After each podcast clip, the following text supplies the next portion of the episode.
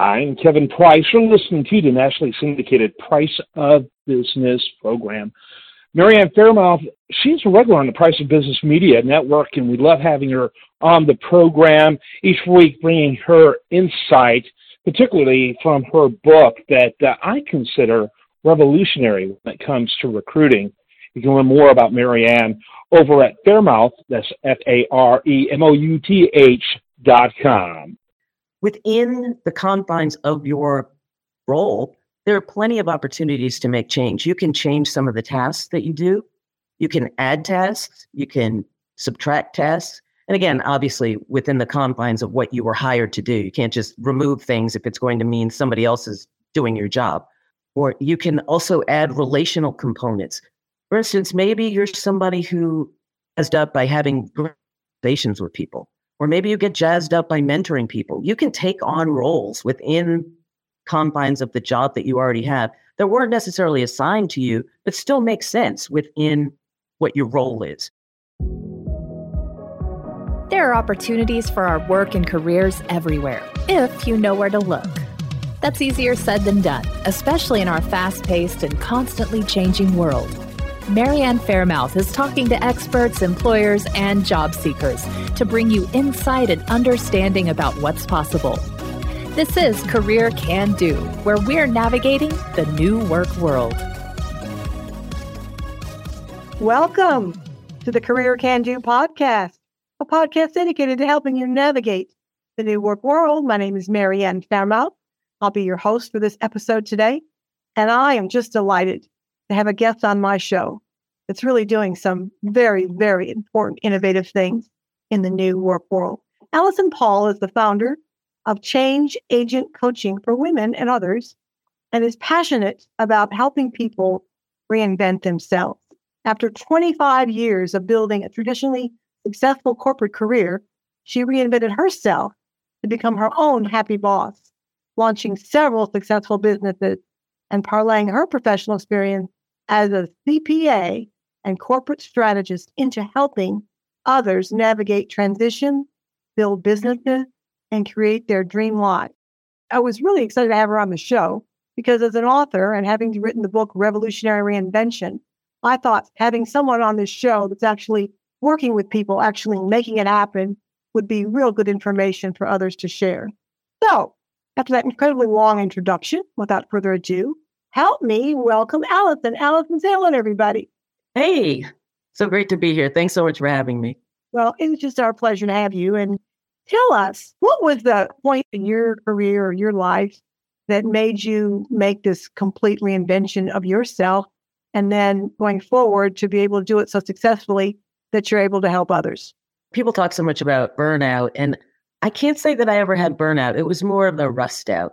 I was tired of what I was doing. I didn't feel like I had a lot of, you know, there wasn't a lot of purpose to what I was doing in my mm-hmm. mind. And I just lost interest. And I had al- always kind of been interested in having my own business, but who isn't? Everybody wants to be their own boss.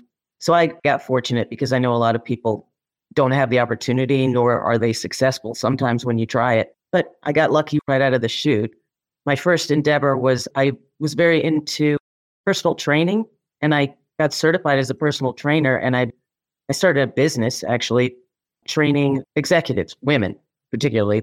And I grew the business to about 14 trainers and then I sold it and then I launched into something else. But I had the opportunity to do something that I was passionate about. If you're going to launch up and do something else, you have to have some passion.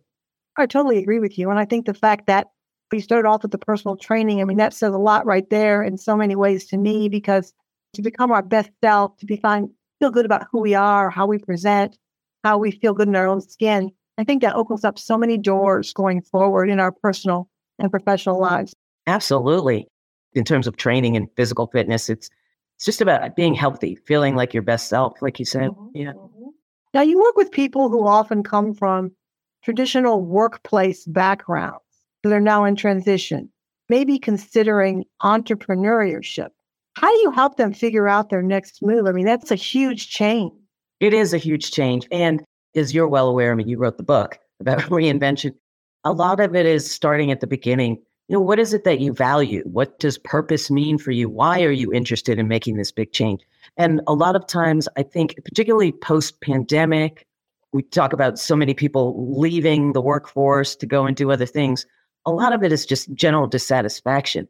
It may not be that you necessarily want to be an entrepreneur. So basically, we start at the beginning. We we go through what your strengths and your skills are, what's important to you, is work life balance important to you? It may not be that entrepreneurship is the thing. I mean, as most people probably are aware, 20% of new small businesses fail in the first year, 45% in the first five. Only 25% of small businesses make it to 15 years.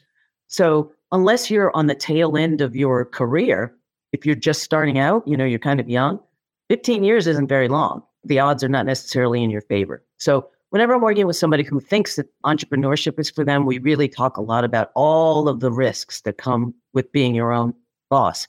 You wear all of the hats. And if somebody kind of passes muster with themselves in terms of being able to accept the financial risk, the operational risk, all the marketing risk, all the different things that they really think that this is something that they want to do and they have the money to sustain themselves for the next six to 12 months in the event that they don't make any money in the first year, then we move on to how to start a business. But the first part is integral because maybe what you're doing right now just needs to be retooled. You know, the majority of, of Americans work for an employer, and maybe the answer is right in front of you and that you need to adjust what it is that you're doing. I agree. And I like that word retool because I'm the kind of consultant, the kind of executive recruiter that will tell a candidate or to tell an employer, let's try to see what we have here and let's see what we can do before we jump ship or before we totally change. Let's see if we can make what we've got work. Maybe we need a little. Absolutely. I agree wholeheartedly. You know, yeah. maybe we need a little tweaking on your end. Maybe we need a little tweaking on the candidate's end. So before we jump off the cliff here, let's see what we've got, what's not working and why. And if we can first fix what we have before we move on to change altogether. Do you agree with that strategy? Oh, I completely agree. And I think that it's the whole throwing the baby out with the bathwater kind of analogy. It doesn't make sense in that situation. And most people, most people can adapt what they're doing in their current circumstances, either to move into another role or change the job you have. There's a term for it, job crafting. It doesn't require that you get the sign off of your boss. This is internal, changing things internally.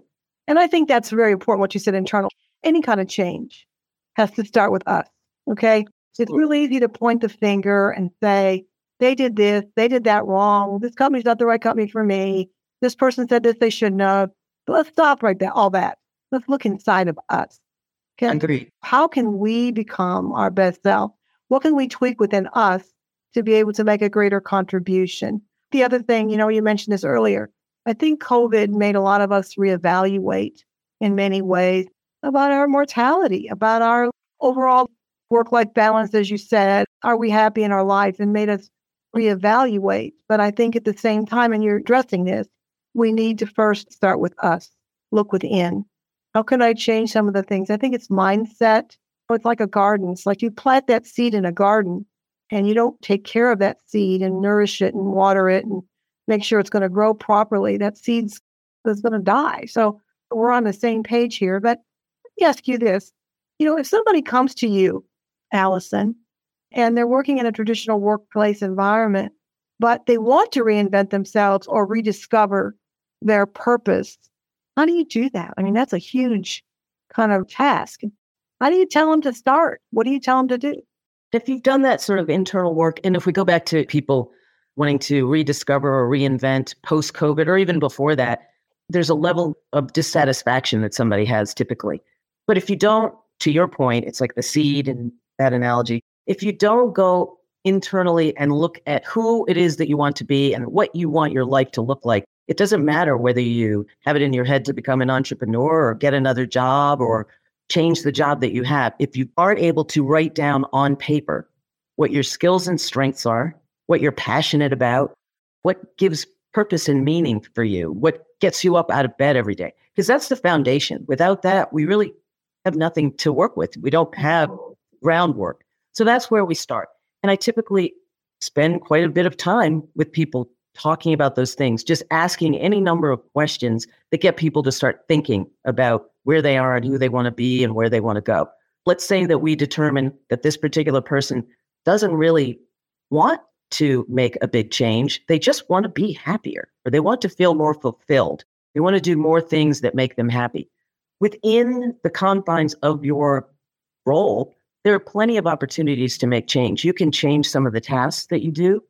You can add tasks. You can subtract tasks. And again, obviously, within the confines of what you were hired to do, you can't just remove things if it's going to mean somebody else is doing your job.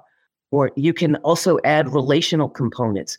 For instance, maybe you're somebody who jazzed up by having conversations with people, or maybe you get jazzed up by mentoring people. You can take on roles within confines of the job that you already have that weren't necessarily assigned to you, but still make sense within what your role is you can add meaning to what you do by really thinking about, well, how am I contributing not only to my own family, but to the organization, to the world at large? That's just a matter of perspective. It's really just taking what you have and looking at it. There's so many things we could all do. Just imagine if you're, I don't know, a customer service rep. What other things could you do that would add meaning to what you do if you're on the phone every day and answering questions?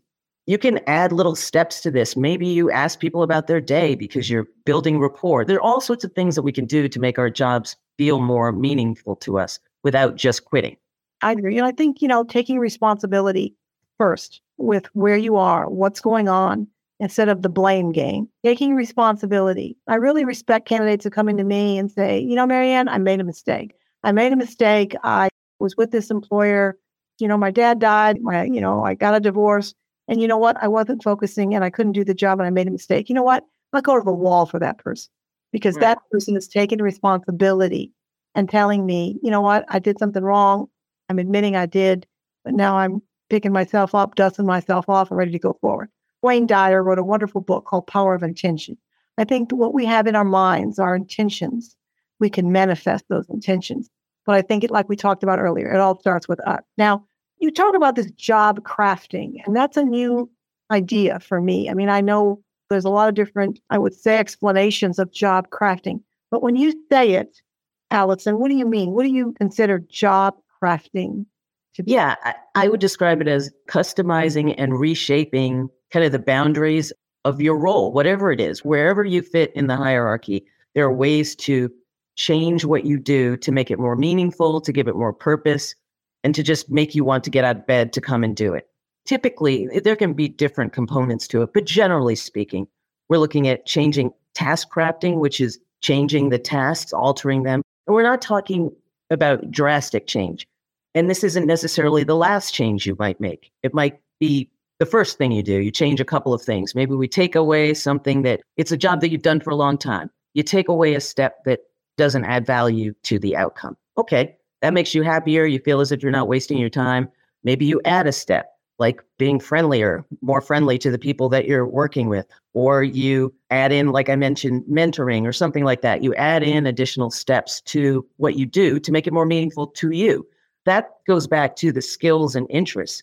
You have to have figured out what your skills and interests are so that it makes sense. You know, the tasks that you add make sense.